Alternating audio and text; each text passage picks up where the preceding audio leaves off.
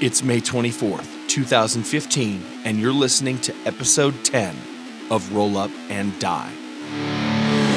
You may dispense with the pleasantries, Commander. I'm here to put you back on schedule.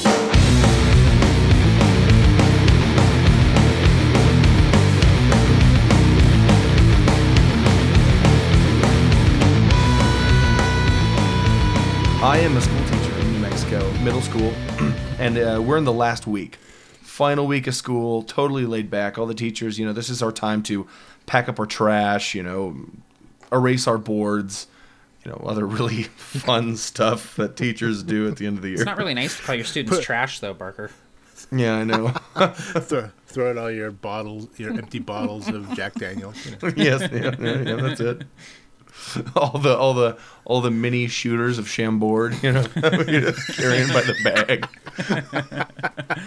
no, the, uh, no, we uh, but the last week is cool because you know all the kids are doing like you know eighth grade picnics and yearbook signings and dances, so we can basically do what we want, and uh, you know a lot of us will show movies, and uh, as long as they're PG because it's a middle school, but uh, I have been honestly I teach a leadership course and I have talked about Star Wars since day one because I everyone knows I love Star Wars.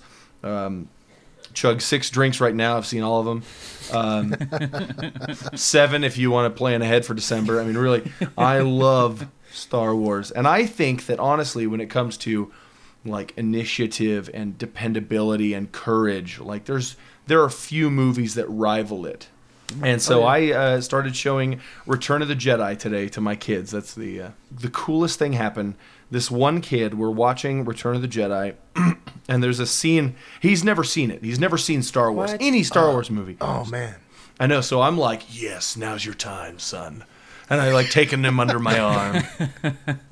You know, change your last name to Barker. Let's do this. And- and- but yeah, there's a scene at, near the beginning of Return of the Jedi in the first 45 minutes when they're on the, uh, you know, the barge headed out to the Sarlacc pit to be executed, and Luke Skywalker looks to Han Solo, you know, who's still blind, and he says, you know, I I grew up here, you know, and Han Solo says, well, you're gonna die here. It's convenient, and this one- kid in the middle of the whole class says, "Ooh, burn!" Oh, swear. snap!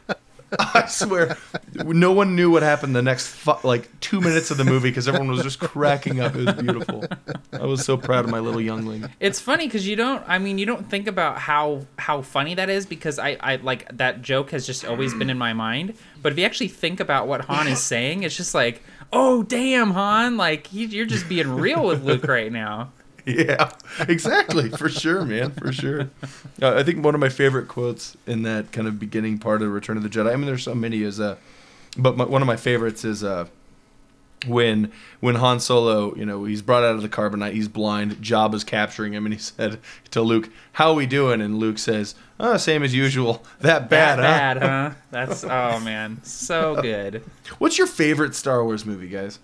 Uh, when I was a kid, my favorite was Return of the Jedi. I loved the the battle at the end, cutting between the the ground battle on Endor and the space battle.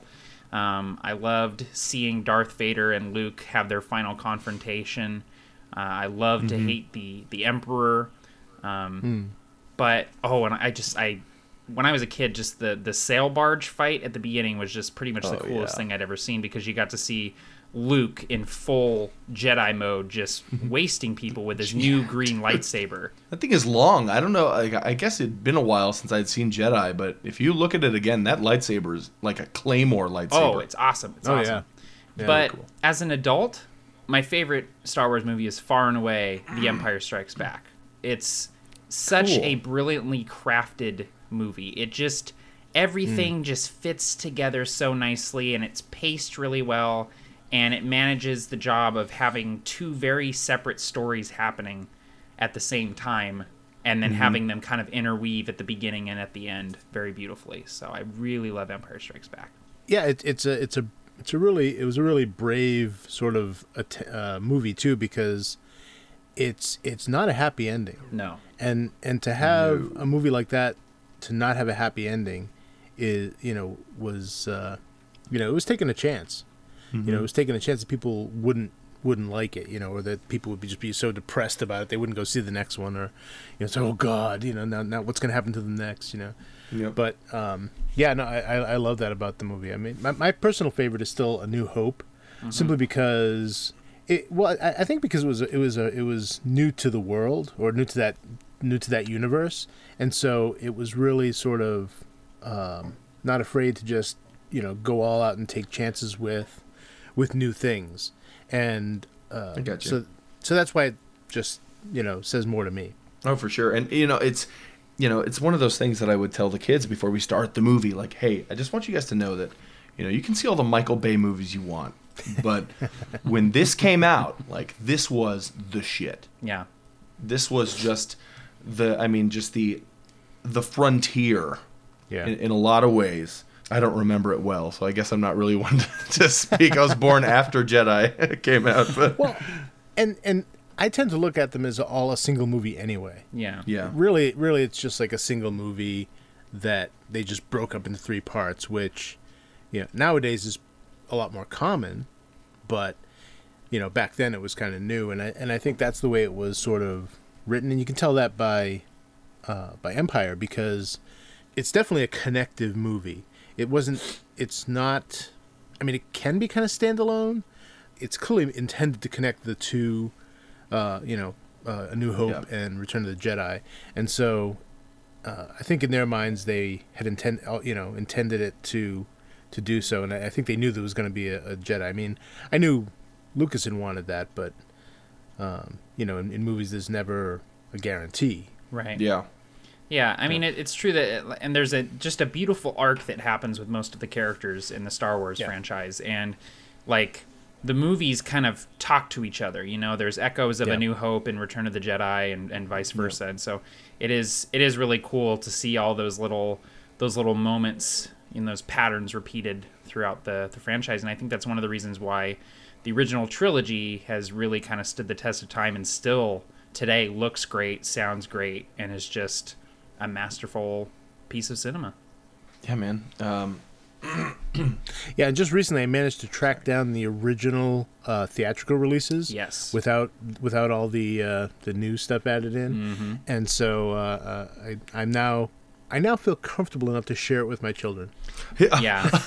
I have the DVDs. I, I have the DVDs, I have the Blu-rays, and I have the VHSs, but I don't have a VHS player. But the DVDs that I have come with the theatrical version. Yeah. And I, I don't think Wow. I've seen the like extended edited releases since my father took me to see them when they were re-released in theaters like I don't Oh. know, Yeah, 15 years I haven't ago seen the special editions in a long time, and um, Alex, I'm in the same boat as you. I'm a big fan of the despecialized editions, where Yeah. they essentially take the HD quality of the special editions and strip out Yeah. the extra stuff and add in some of the old stuff. But there are some things that I like from the special edition, and I wish that there was some sort of way for them to release like Star Wars, the modular edition. Like add in what you want, you know, like Pick the Star Wars it you gives want you to a see. Gives you like a 20 question quiz at the beginning like how old are you Yeah. i'm 47 all right that there goes the stupid freaking like jumping bantha or whatever what, what, what was it that jumped in the uh, ewok it's a not the ewok the jawa just comes I'm- swinging I down by the rope. I feel like a piece of crap that I know this, but it's called a Ronto Barker. a ronto Yeah. no that's no i that's that's cool Yeah. uh yeah like it'll ask you questions like how do you feel about uh, Michael Bay films. Yeah. Oh, I love them. All right, man. Well, the Ewoks will blink. Let me Yeah. tell you. No, I just I, I like some of the changes they made. Obviously, you know, some of the color corrections and taking out some of the little flubs and blunders here and there, and like replacing like the English writing on the on the Death Star control panel with the like Galactic Basic writing and stuff like that. I Yeah. mean, that those are changes that I'm like, okay, I can get behind that. It it serves Yeah, to create a more cohesive universe across the three films, but then you have, you know, the Jabba's Palace band, CG uh. band. Oh man. You know, what kind of reminds me of when someone gets Photoshopped for the first time. they get so overwhelmed by the by the filters, you know. So so any picture they make, they use every single filter in there. Oh look, look what this is gonna do. This is so cool. And I felt that like Lucas did the same thing. He said, Yep. "What can we do with CGI now? Oh look what we can do with CGI. Let's put this in. Let's put this in. Let's put this in." And he just got so excited about the CGI that he just, you know, went nuts. Well, Hey, you think about it, guys, like, I just got is- this new software. It's called After Effects. Have you heard of it? I think we should use it on the old Star Wars movies.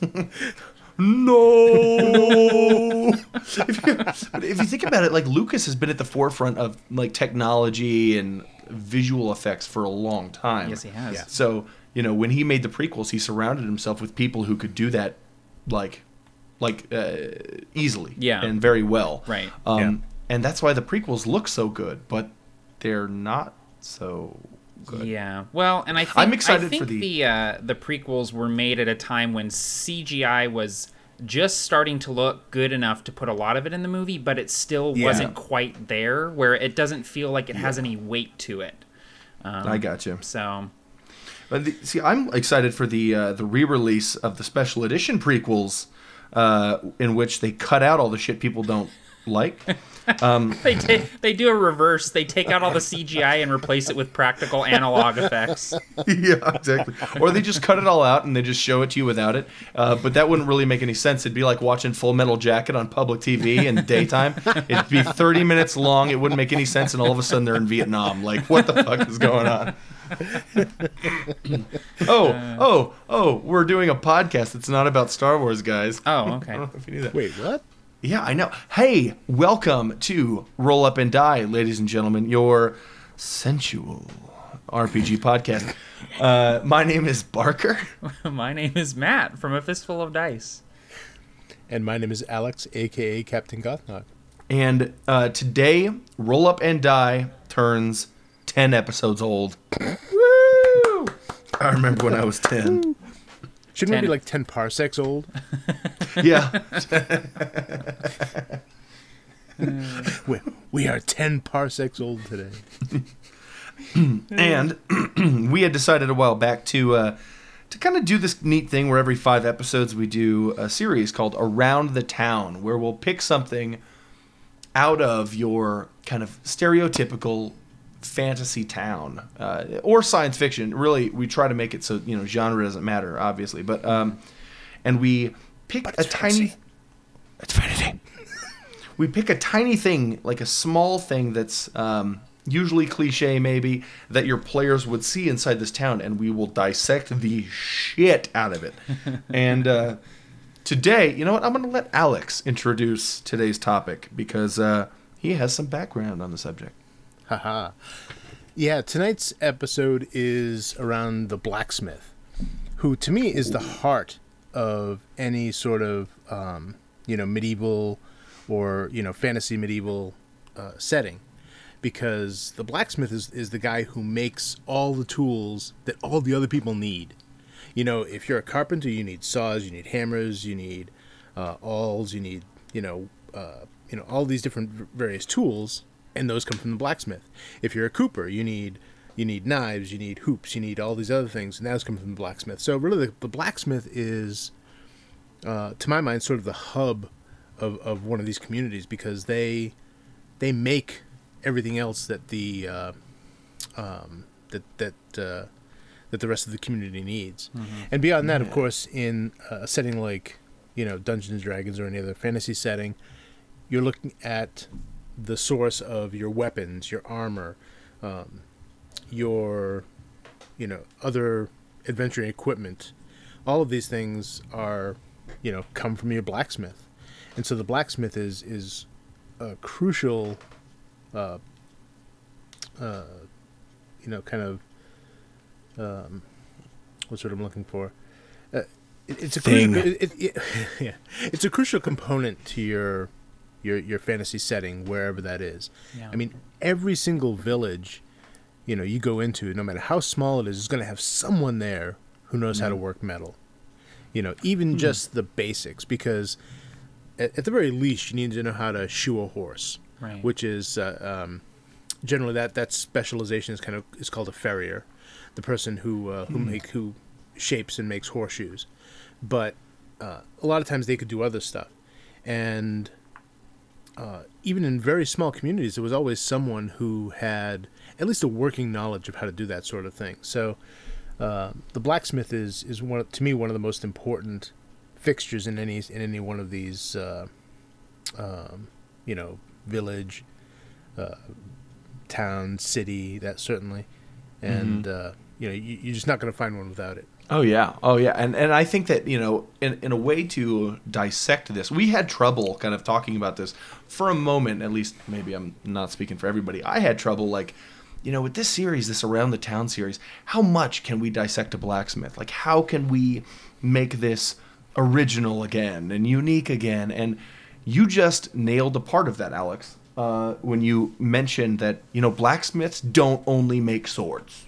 Yeah. I, I, and I think that's a strange adopted misconception that players, including myself, have, you know, placed into our own brains that when you go to a blacksmith, you're going there to have your weapons repaired and to have new weapons made. Yeah. But I mean, uh, what about a, a, a yoke for the oxen? I mean, I'm telling you, like, what, what about all this other stuff? So, do you guys want to start there? Like, what do blacksmiths make? Well, uh, the bulk of their um, the bulk of their work would be things. Well, definitely horseshoes, because obviously the horse is the the tractor of that society. That'd be cool to Yes, see they- they- walk into a smitty and see all these horseshoes on the wall. That'd be Yeah, cool. I mean they're, they're the ones that pull the plows. They get their transportation. Uh, you know, uh, they they move uh, goods from one place to another by pulling wagons and so forth. So the horse is, is critical, and, and the, the horseshoe is what keeps them on the road. You know, you so you need you need the horseshoe. Um, uh, the other thing that people overlook is the sim- is something like nails. I mean, every building is held together with nails, Yeah. and the, and the blacksmith has to make nails. In fact, that was one of the things they used to do in the wintertime, which was one of the common things they would, you know, you couldn't really do a lot in the winter, so they would spend almost the entire winter making nails. You know, you, you have this special nail tool where you just, you know, take take long threads of, of steel, put it through the hole, whack, you know, make a make a head on it, throw it off, make a next one, and so you'd spend, you know, most of the time it was the apprentice who did this because that was their training, but they would make you know real honorable work. buckets and buckets of nails. But, well, I mean, you think about it. I mean, how many nails would you need to make just your average house? Yeah. Never mind, you know, absolutely. anything else. You're like, hey, we're going to the fantasy blacksmith. Hey, what's it called? Uh, Lowe's. Home Depot. You know, I mean, effectively it was at least for hardware. I mean, you, you think of hinges, you think of latches, locks. All of these things had, you know, had to be made by a smith of some kind. And when people think of blacksmith, they most of the time they think of steel and iron, but there were other kinds of smiths as well. That you you had a tinsmith who made uh, cups and plates and uh, you know uh, lanterns Uh, for the large home, men. Large men without hearts. um, har har har har har har. That was har, har. Chug lame, your fucking drink. I don't think that one counts. Everyone's seen The Wizard of Oz.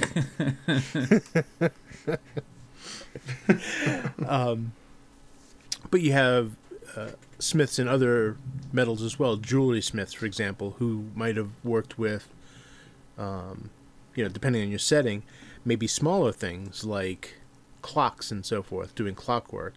You know, so they might work with, you know, things like brass, bronze, tin, oth- you know, all these other various metals that might be, you know, might not be in the blacksmith's realm, you know, specifically. And then you have other blacksmiths who specialize. You might have one that's one that specializes in armor, for example, if that's the sort of place that you know calls for it. Yeah. Uh, You mentioned clockwork. That sounds a lot like something I might see in one of Matt's campaign settings. Matt? Uh, yeah, potentially. I like I like robots, so I tend to have a lot of constructs in my in my settings for sure. Um, I feel like you go fantasy and you do it big and you you do it to the point where you're not quite steampunk, but there are still lightning bazookas. yeah, yeah. Well, I'm I'm one of those guys that I like the I like the the idea of steampunk, but it's one of Yeah. those things that has kind of been driven into the ground a little bit by by the fan base, where it's like, oh, put a gear on a Nerf gun, it's steampunk, you know, that sort of thing. But I Hey I man, do. hey man, you know, do you even Etsy store? Do you even?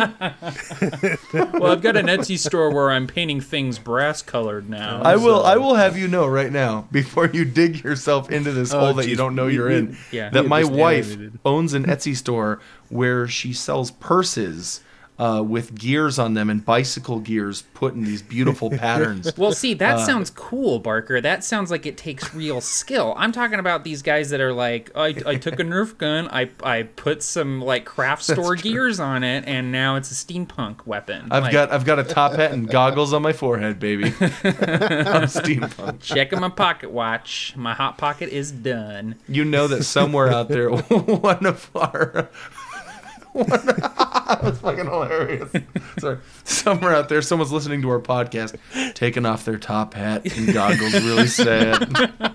No, put them back on, man. Put them back on. taking their handkerchief out of their waistcoat and dabbing at their dabbing at their eyes. no, the thing is, is I, I do. I do I mean uh, my my primary set of dice is a clockwork set of dice, so I enjoy the aesthetic. Yeah. I do, um, but it is it is one of those things that wouldn't be commonplace in a No. in a medieval setting. I mean, you know, Alex, you're saying, you know, the, the jewelry makers, you know, these these people that work with with fine tools and precious metals would would would potentially make things like clocks, but you can't walk into a village and be like, "Where's your clock maker?" You know, like they don't have one. Right, They they they don't even know what a clock is. They've never seen one. They're like, "Well, we look up at the sun and that's how we know what time it is." So, um, Well, it- it doesn't have to be even as exotic as steampunk. I mean, that that's Yeah. obviously an extreme, but uh, even things like making, you know, bullseye lanterns, hooded lanterns, Right. You know, th- those are all made of metal. People make those, and so, um, you know, they all require different,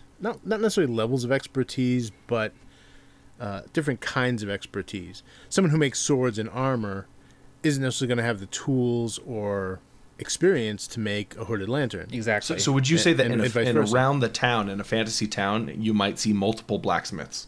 Yeah, Oh, in a, c- in a city, absolutely. I mean, in a small town, village, or hamlet, uh, what's the word? Uh, But if if only we weren't live, you could just repeat the I whole know. sentence. no, that's all going in, by the way. Sorry. or a hamlet, Omelet. a hamlet. These damn people Um, from Maine and their pronunciations. Uh, yeah. You, you would, uh, uh, yeah. In, in in a in those places, you would see more of a generalist, someone who someone who, you know, he could do horseshoes. He could, you know, make eh, some weapons, you know, and he might even be able to make uh, some finer stuff. But generally speaking, he's not going to be and you know, an amazing at any of them. right. You know, but if, but if you go into a big city, you know, you, you're going to find someone who's just an armor smith, someone who's just a weaponsmith, someone who's just a, um, you know, a tinsmith, a silversmith, whatever. Right. And you know, so it really depends on um, the needs of the community and also the, the materials available. Yeah. And and this is something to consider too. Is different areas of your world might have different materials available. You know, we all t- think of steel weapons, but you know, what if you're in an area that just doesn't have steel? You know, and and maybe maybe it's not open to trade. So you could have an entire you know community or even culture with bronze weapons still, yeah. and uh, you know, so they might be working with that. Yeah, Who's- and I, I think it's it's smart, Alex, to say like you know think about what the community would need. Uh, you know, you're not going to make things as a blacksmith that aren't getting you money, that aren't getting you work. You wouldn't sit there and bang out swords all day in a small farming village that needs one sword between the entire village to occasionally fight off bandits or wolves. You know, you'd be making horseshoes, you'd be making tools, you know, farming implements. But if you go to a castle or a larger city where there's a town guard and there's adventurers coming through, you would make good business making swords and armor. And so it's it's all about just like mm-hmm. it's kind of common sense. It's like thinking, okay, what is the chief Yeah. concern of this town? What would the blacksmith be making? Because, like you say, the blacksmith is the heart of a community, and so the the blacksmith would kind of be plugged in directly into that need that the town has. and and therefore might even be employed by the town Yeah. nobles you know and and, and what sort of person in your games carries a sword you know an example that i would think of is you know in actual medieval times uh, also game of thrones does this, does this pretty well um, you know the people who have swords or swords are expensive Yeah. and if you have a Yeah. sword, it means, oh, you are important. uh, not to be trifled with, or both. You're either the baddest dude in town or the dumbest dude in town. Let me tell you, right? Like it's like wearing a white suit when you go to the hood. You know. Sure. anyway, uh, but yeah, I mean, in, in, in a small town uh, or village, you know, you might have one or two people with them if they are, you know, people of note, or, you know, maybe they were able to cobble them together, you know, for the town watch, that sort of thing, and maybe they share a sword, you know. Yeah. When you come off duty, they you, know, they You pass over the sword over.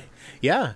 Yeah, and, and that could even be kind of part of the culture too, the passing of the sword. You know, you Yeah. could make that as part of the, um, you know, part of the part of the mythology. Yeah, I always like to think like in a town, um, like they wouldn't necessarily have swords, but it's like, well, but they chop wood, so they have axes, or you know, they Yeah, they yeah. you know they have to fight off wolves, so they would probably have spears. Like every town has spears. A spear is a sharp point on the end of a stick. You know, even if it's a even if it's a uh, like a sort of whittled branch with a point Right. on the end of it. Like every town is going to have spears, but a sword. A sword is a bit of a status symbol, and I always like to think of it like feudal yeah. Japan, like the samurai were the ones Yeah. who carried the katanas. You know, you you weren't a uh, a peasant in the army carrying a katana. You got you got a spear, and that's it. You know, the, the the katana was a status symbol, and it meant, like you're saying, Barker, don't mess with me. I'm I'm higher up than you. that's really cool. Really cool idea. That and cool reference too. Uh, the Japanese. Yeah, But that's a good point in that uh, a blacksmith might, would certainly make things like arrow points because Yeah. those would be used for hunting. Yes, which would exactly. be which would be critical to a community. Um, spear points, and and this also helps you to kind of think about, you know, what your town is going to be armed with. Mm-hmm. You know, if the play if, if the the PCs are coming into a town or the town is fighting off some sort of threat. You, you want to think about what sort of weapons they would have. You know, they're probably not going to have long swords, short swords. You know, they might have uh, crossbows, but chances are they're probably going to have things like short bows and spears. Mm-hmm. Mm-hmm. Mm-hmm. Those are going to be their primary weapons that they're going to be using to defend the town against whatever threat is is coming at them. So when the when the when the party comes into the town with swords and shields and even magic, they're going to be like, "Whoa, holy!" You know, we need these people. Yeah. you know, we're, we're fighting with we're fighting with sticks Yeah. here. You know, we Or, or Help we need to disarm these people. Like, Well, hey, hey, hey, turn over your swords. You're not coming into the town. Like, Yeah. Have you ever done Well, that in one of your games? Uh, oh yeah, I've, I've, I've definitely had. I definitely have some areas that are more, um, what would you call it? I guess phobic about adventurers.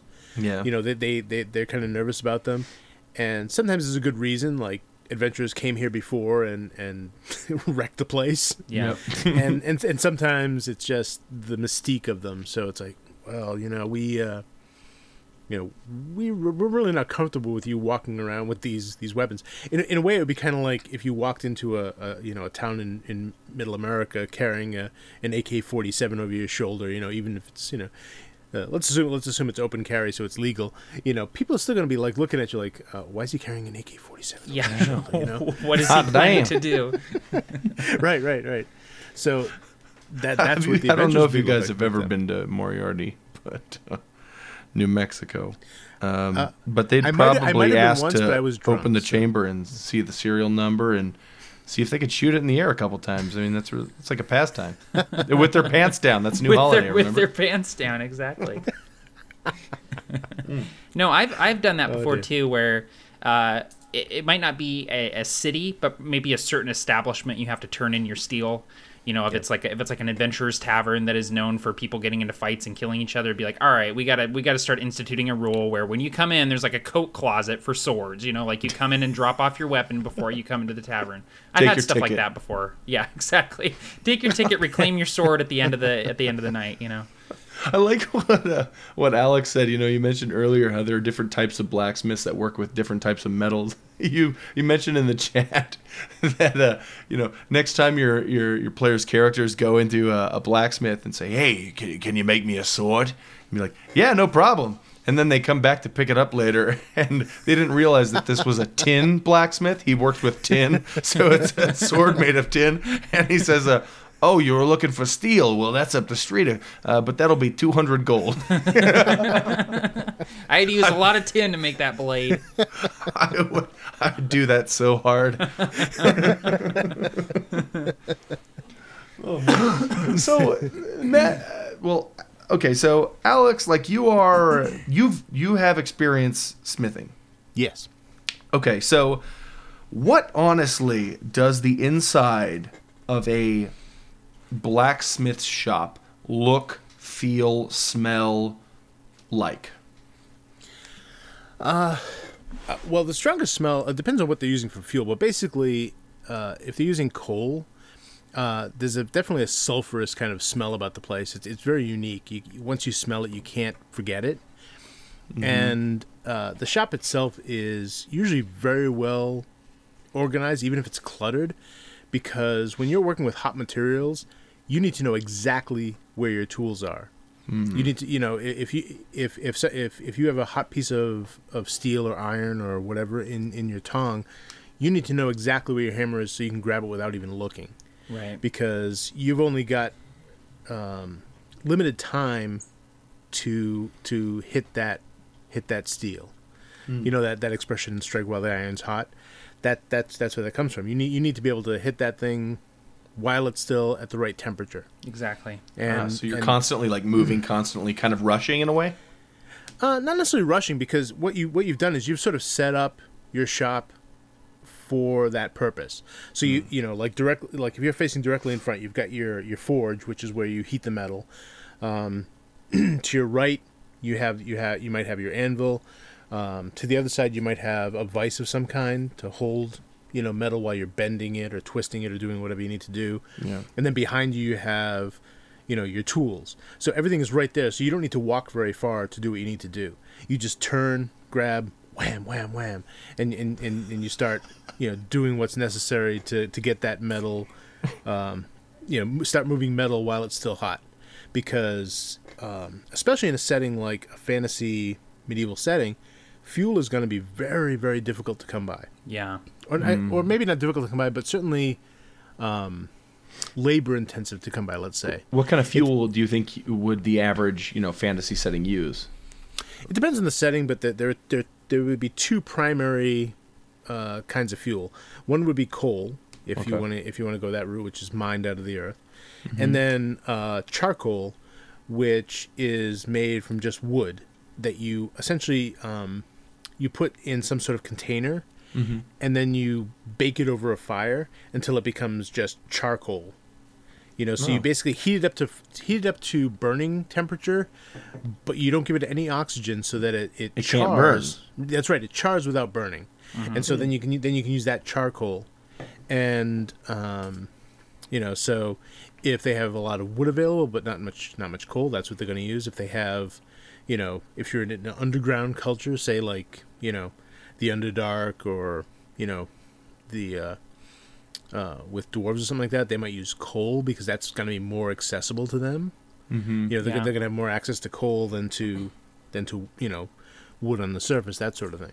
I've also I've always liked the idea of this uh, kind of in the underdark. You know how you know on the surface of the world there's a forest, but right underneath that is the underdark, and you also have a forest there, but it's not you know a forest of trees. Yeah. It's a, a forest of inverted roots that grow downward and look like trees, but they're kind of coming down from Yeah. the ceiling.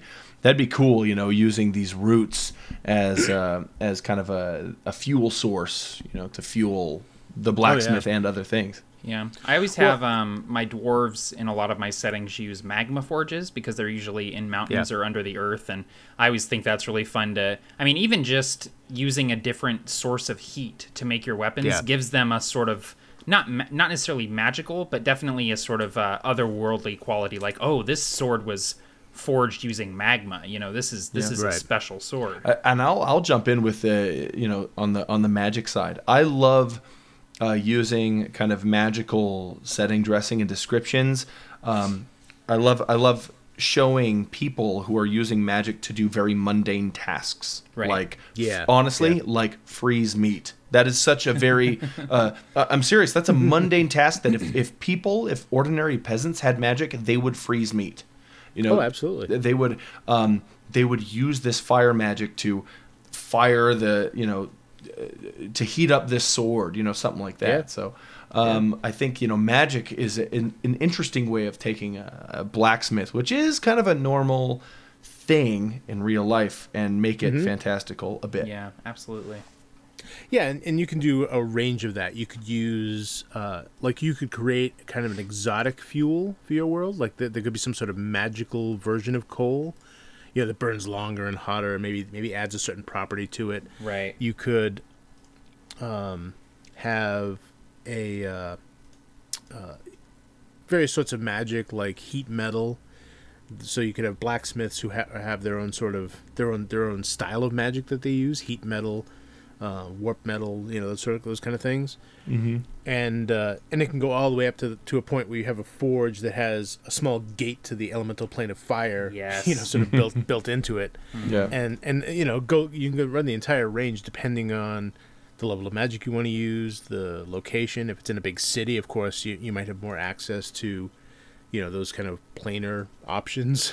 Yeah. You know, so One of my favorite um, magical fuel sources is uh, Ghost Rock from the Deadlands setting, and there's it's essentially compressed souls that have become rocks, and so when you burn it, it sounds like screaming. So they have these trains that go super fast, and this this Ghost Rock just burns so hot. But as the trains go by in the night, it sounds like they're they're screaming, and it's just like such a cool, flavorful fuel source that really Yeah. kind of just like sets the tone for the rest of the setting of Deadlands, which is awesome.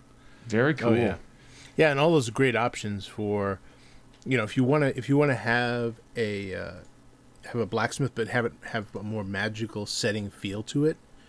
Yeah, Yeah. use different use different fuel. Use these magic spells. Use uh, maybe something they only use once in a while, but maybe you know they would use it for special, you know, special items that sort of thing. Yeah, and there's always uh, dragon swords. You know, swords that are they Mm-hmm. use dragon fire to forge them, which are always just so cool. And um, you know, that's a, that's a big thing in the the Game of Thrones series. These you know Valyrian steel blades that are forged with dragon fire and stuff like that. So One second, you guys. I am very close to my C drive running out of space. oh no, It's it'll be oh. okay. It'll be all right. I just need to uninstall something real fast. Okay. just real quick, got to uninstall a bunch Like- of stuff. Got to format the drive. Like right fucking now. God damn it! No, I don't want to maximize the window. I want to click the X. Jesus. Smoke if you got him. Smoke, smoke 'em if you can. All right, I'm all right. I'm sorry, XCOM. I love you. XCOM, oh. no. Actually, oh shit, I can't find it. Who makes uh, it? 2K games? Makes XCOM. This is unbelievable. Uh, it's unbelievable. Unbelievable. Unacceptable. It sucks because my my my computer local disk C drive it had 180 megabytes free and it's like counting down as I'm doing this. You it's feel like you're one- disarming a bomb right now? I do. It's like at 153.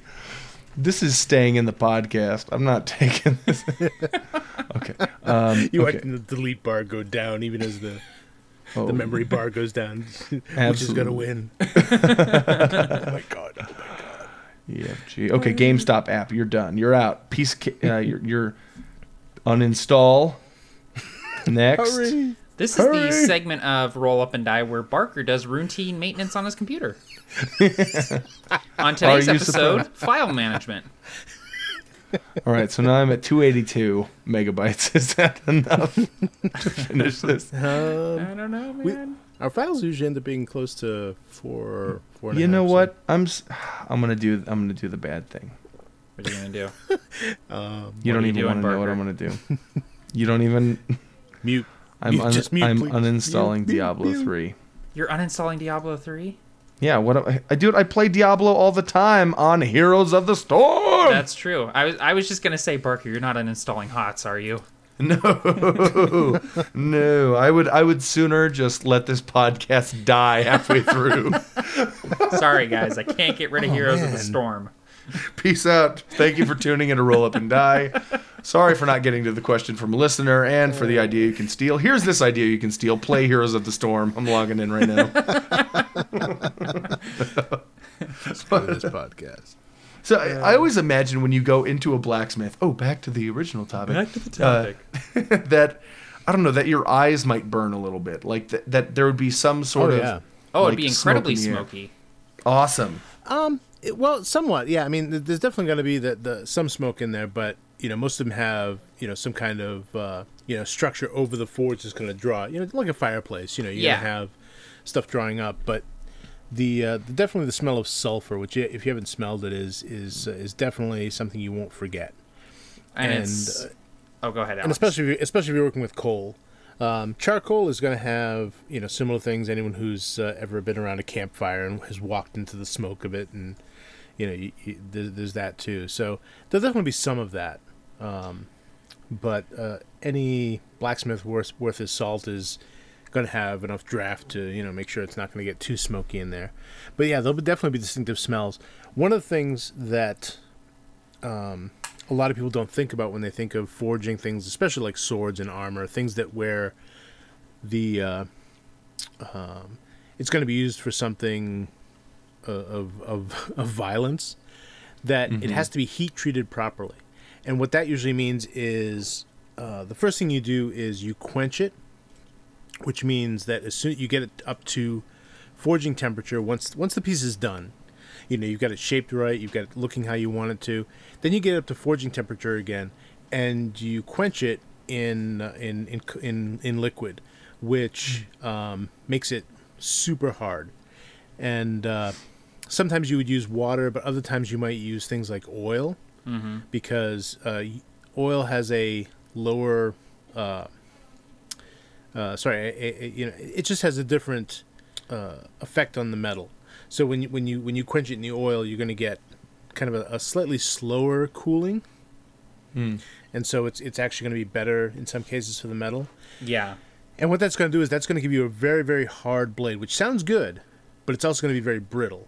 Yeah. So then what you need to do is you need to heat it up a little bit That's after what she that. said.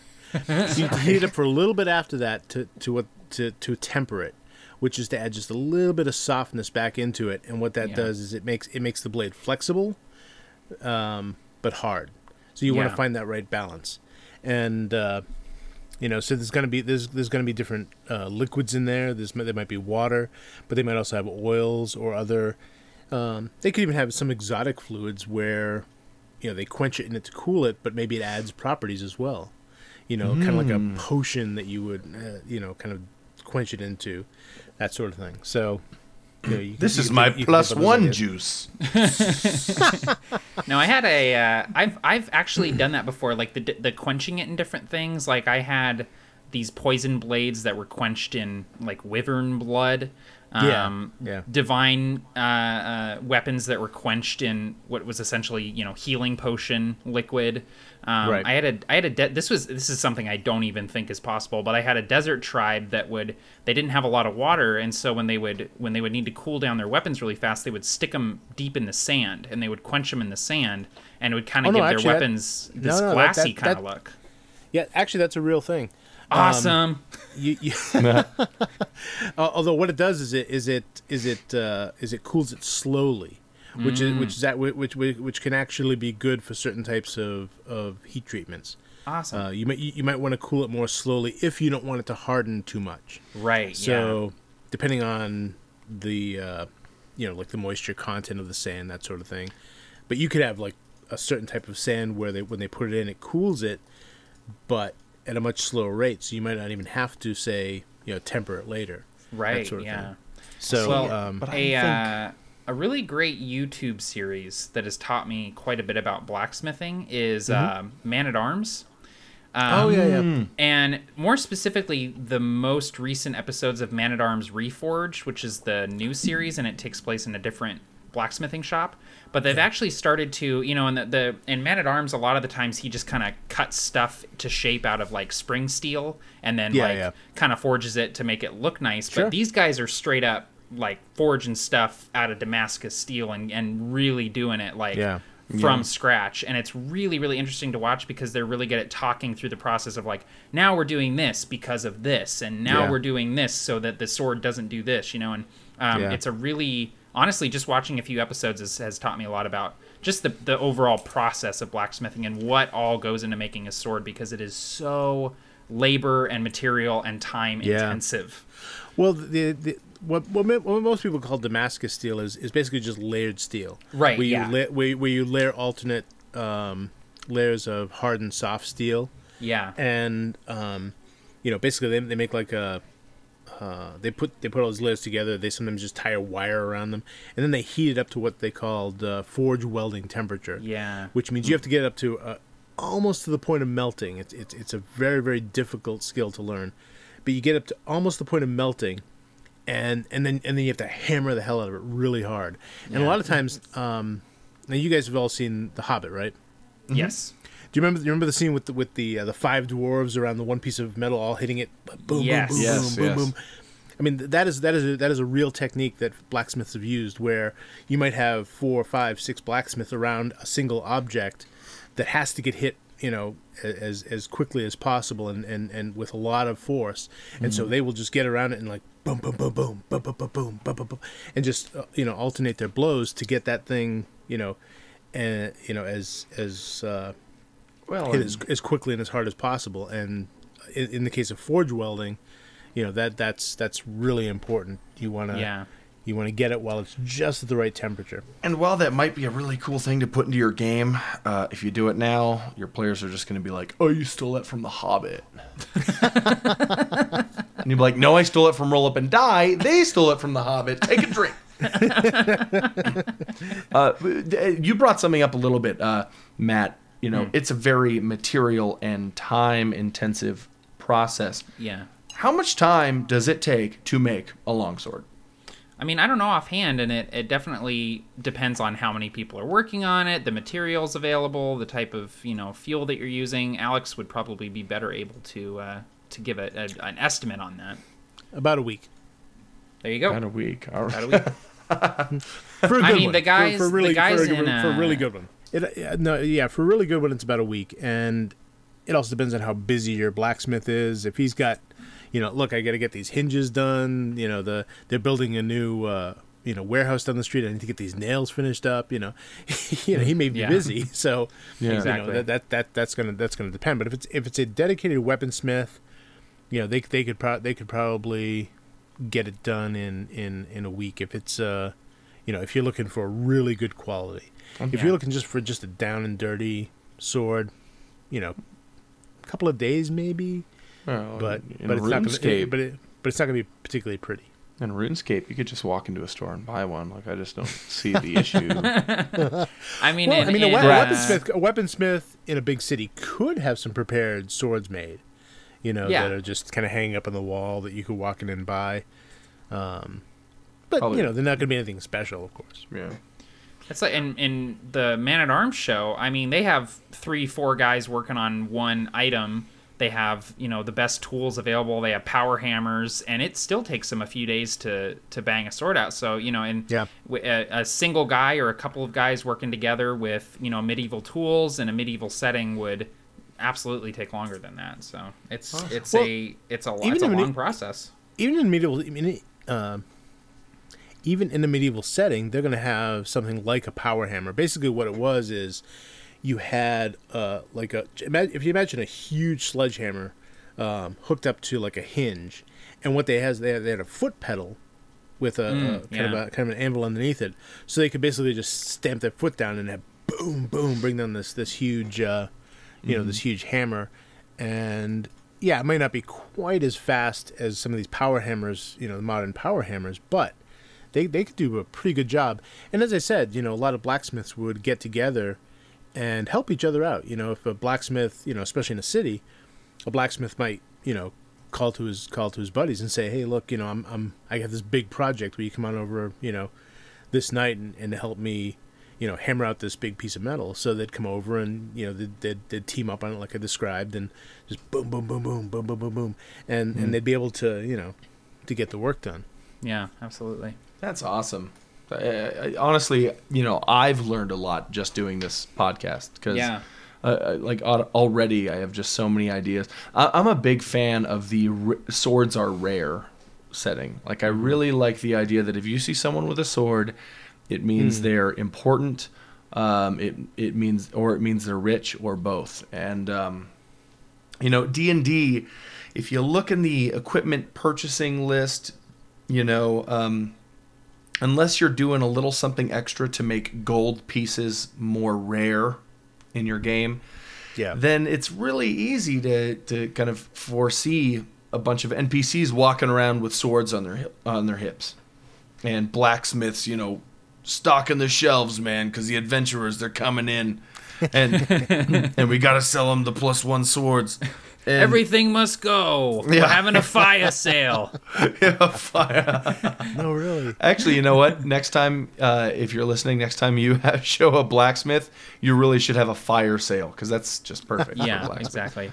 Well, Um, along those same lines, though, Barker, you have to remember that a gold piece, most common people aren't going to see a gold piece but a few Yeah. times in their lives. Like they're, you know, a, a, a, an average person can live off of a few coppers a day. So a longsword, even being, I don't know, I don't know, how much is a longsword? 20 gold pieces or something like that? Like, I mean, that's a fortune. That is a Yeah. fortune. You know, that's like thousands and thousands of dollars in in in Yeah. you know relative dollar amounts and so Yeah. yeah, it, it would be pretty rare to see a, an NPC walking around with a longsword, and even if you did, you'd be like, well, they probably blew their life savings on that thing. You know, it's Mm. like seeing somebody, you know, driving around in a in a brand new Corvette and then walking in and using food stamps. You know, it's like they, they blew all their money on that car. You know, Absolutely. I think honestly, it's uh, it, it's something that I started doing when I started DMing.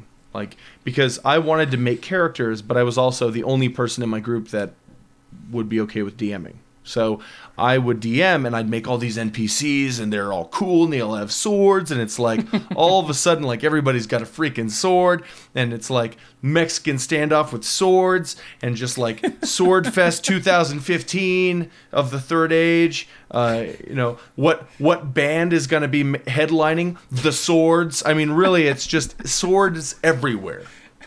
All the swords. Sword of Palooza. Sword of Palooza. Oh, Yeah. But uh, well, yeah, I mean, eh, that's the thing to to think of too is that the the player characters are the heroes, so they're gonna see a lot more, you know, swords. They're gonna see a lot Yeah. more magic. They're gonna see a lot more of this stuff than the average, you know, uh, you know, farmer in a small village would.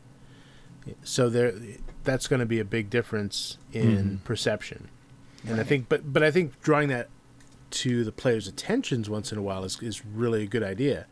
You know, walking into a town and showing how no one has swords, no one has armor, and them being impressed by the fact that you have a simple longsword, even if it's not magical, to be like, "Whoa, a longsword! You know, that, that that's impressive." and I think the rarer the weapons in your mm-hmm. town, the more prestigious your blacksmith will be.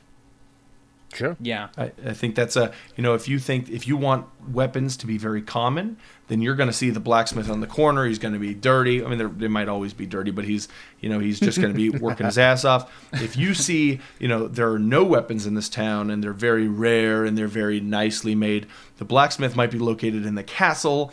Uh, he might not even touch metal ever. He might just supervise tons of apprentices as they're all doing the work. You know what I'm Sure. saying?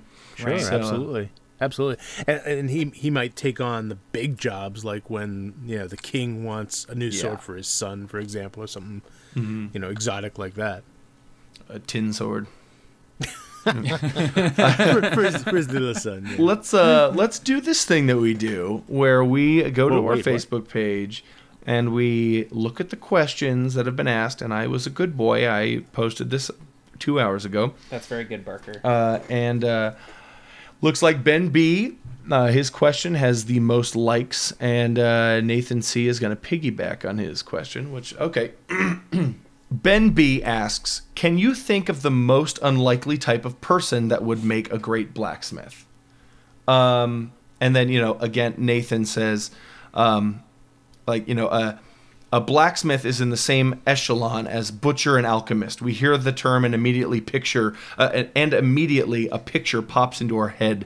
You rarely need to go into much detail because you know we've all kind of seen the blacksmith. When you say blacksmith, you think of this Yeah. bearded Scottish fella with a soot smudged face, and that was not a Scottish accent, but whatever.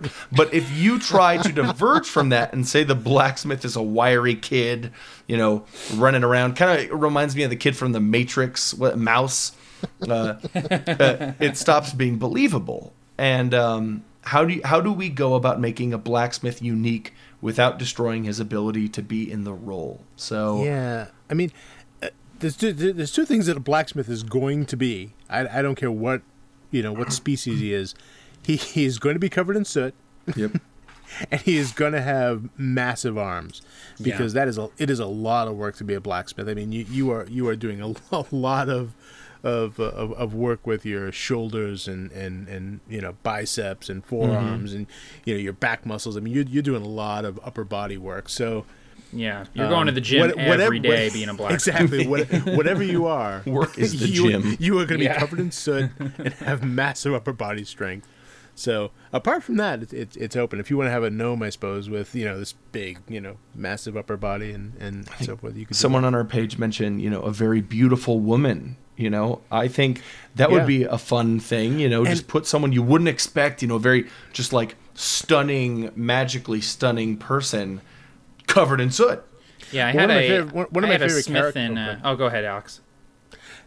No, I was gonna say one of my one of my favorite characters from from a movie was, uh, um, oh, I forget her name, but it was in A Knight's Tale. Um, yes. Uh, the, the the the woman blacksmith. I loved her. I haven't seen that Uh, movie. you know, Oh, God. Take a get, drink. I, you got to see a Knight's Tale. But in Yeah, any it's case, really good, Barker. do I gotta? Um, do I? you gotta. Do I It- really gotta? It's a fun movie. It's totally a you D and D gotta- movie, You man. gotta. Okay, it cool. is. I will. I like Heath Ledger, but okay. All right, I Yeah. will. And and Paul it- Bettany's in it. Oh, and Alan it's- Tudyk. It, Yeah. it is one. It, it it is. it Hey is one of my man, fa- it I is one gotta of my see it if favorite Alan movies. Tudyk's in it. It is. Gotta see my Um, my my twin, my brother. But um, it, there is actually historical precedence to a woman being a blacksmith, even in even in medieval times, because um, if if her husband died, it was it you know of course at that time women had very few rights, but if your husband died, it was perfectly acceptable for the wife to take over the blacksmith job to to take care of herself. And so you did actually see women blacksmiths. They weren't talked about much. There wasn't a lot written about them. Certainly, they weren't seen in the same regard as a male blacksmith, but they were there. And so, you know, it's it's definitely even even if you look at history. Now, I prefer my fantasy setting to have you know to be a bit more enlightened in that way. So you know, women and men tend to be have more more equal, but um, but it's it's it's not you know it's not as far out as some people might think. Yeah, I- I- I had a character in one of my games a while back. I think her name was like Valera Dark Iron or Dark Steel or something, and she was a high elven blacksmith. And I, I, re- uh, the way I came up with her was exactly how that question is phrased. Is like, what's the most unlikely person that you would think would be a blacksmith? And it was between like a halfling woman and a high elven woman. And I went with a high elven woman because I liked the idea of this, you know, kind of graceful creature creating these weapons, and I wanted the weapons to kind Yeah. of match her. So she made these really kind of beautiful but deadly weapons um, in her in her shop, and uh, she was kind of a fun NPC to portray. See, I'm gonna I'm gonna plug a movie really quick too. I um I like I think one of my favorite blacksmiths in a movie uh, is uh, and one of my favorite movies actually is Balian from Kingdom of Heaven. oh He- yeah. I I love not only his character, but I love the fight scenes inside of the blacksmith shop. Yeah. You know, people Yeah. stabbing each other with red hot swords. I mean, I just I love that. I love that. So, uh, I think that you know, if you haven't seen that movie, see Yep. it uh, and pay special attention to that. Specifically, another- the director's cut of Kingdom of Yeah. Heaven. It's so Oh, good. Yeah. Really another good. another good example too was uh, Dragonslayer. You Oh, guys yeah. know- see that? Yeah. Damn There's- it, there's a- Barker! Barker. Not there was there, there was a there was a great scene where um you know and, and again it was it was it's a good it's a good template for a blacksmith he um uh, the char- the main character, the protagonist, asks, you know, the, the blacksmith, "Have you ever forged a weapon?" And so they, they end up going to these these uh, this kind of hidden location and, and pulling up this this huge this uh, the spear that he said it's the best thing I've ever forged. You know, now there's no weapons anywhere in this blacksmith shop, but he had clearly forged this one sometime in the distant past because there was a dragon that uh, you know that needed to be slain, and so he had made this, and it never ever got used. So he ends up you know retrieving this thing from from you know beneath a uh, beneath some falls or whatever, and uh, um, in order to improve on it, the uh, the main character uses this magical amulet to heat it up to so that they can kind of reforge it and make it something that can slay a dragon. And it was, it was a really great scene, and and uh, yeah, I- I- that was one of my favorites. Yeah, I love that movie. What about uh, anyone seen How to Train Your Dragon? Nope. Oh yeah, yeah. the uh, the main character in that is the apprentice to the blacksmith, and he Yes. he uses his skills in metalworking and crafting to make like harnesses and stuff to uh, gadgets, to yeah. ride on the yeah and cool gadgets to ride around on the dragons with, and I th- I thought that was kind of cool too. So That's Yep. cool. I, I I think I yeah. There's uh, yep. I should see the movies. Anyway, um, I have a D6 in my hand, and I believe it's time to make an idea that you, our listeners, can steal. And this is my favorite D6. It is, um, you know, it's just a regular D6, but it's blue on one half and red on the other. I'm, uh, you know, we we started this show with a conversation about the prequels of Star Wars. This is Watto's kind of fate die oh and it's and I when I saw it in the bag, I was like, I need that one just because it's Star Wars, and uh, and I love it. So, uh, Alex, you're one and two. Matt, you're three and four. I'll be five and six. Alrighty. Let's make a blacksmith shop and a blacksmith. sounds good. All right, that is a three, Matt. All right. Um. So let's see. How do we want to do this? Do we want one person to come up with the the shop and one person to come up with the? How do we want to do it? I would say whatever. Honestly, Just go nuts. Yeah, Just go yeah. nuts. Okay. All right. D's nuts. Got him.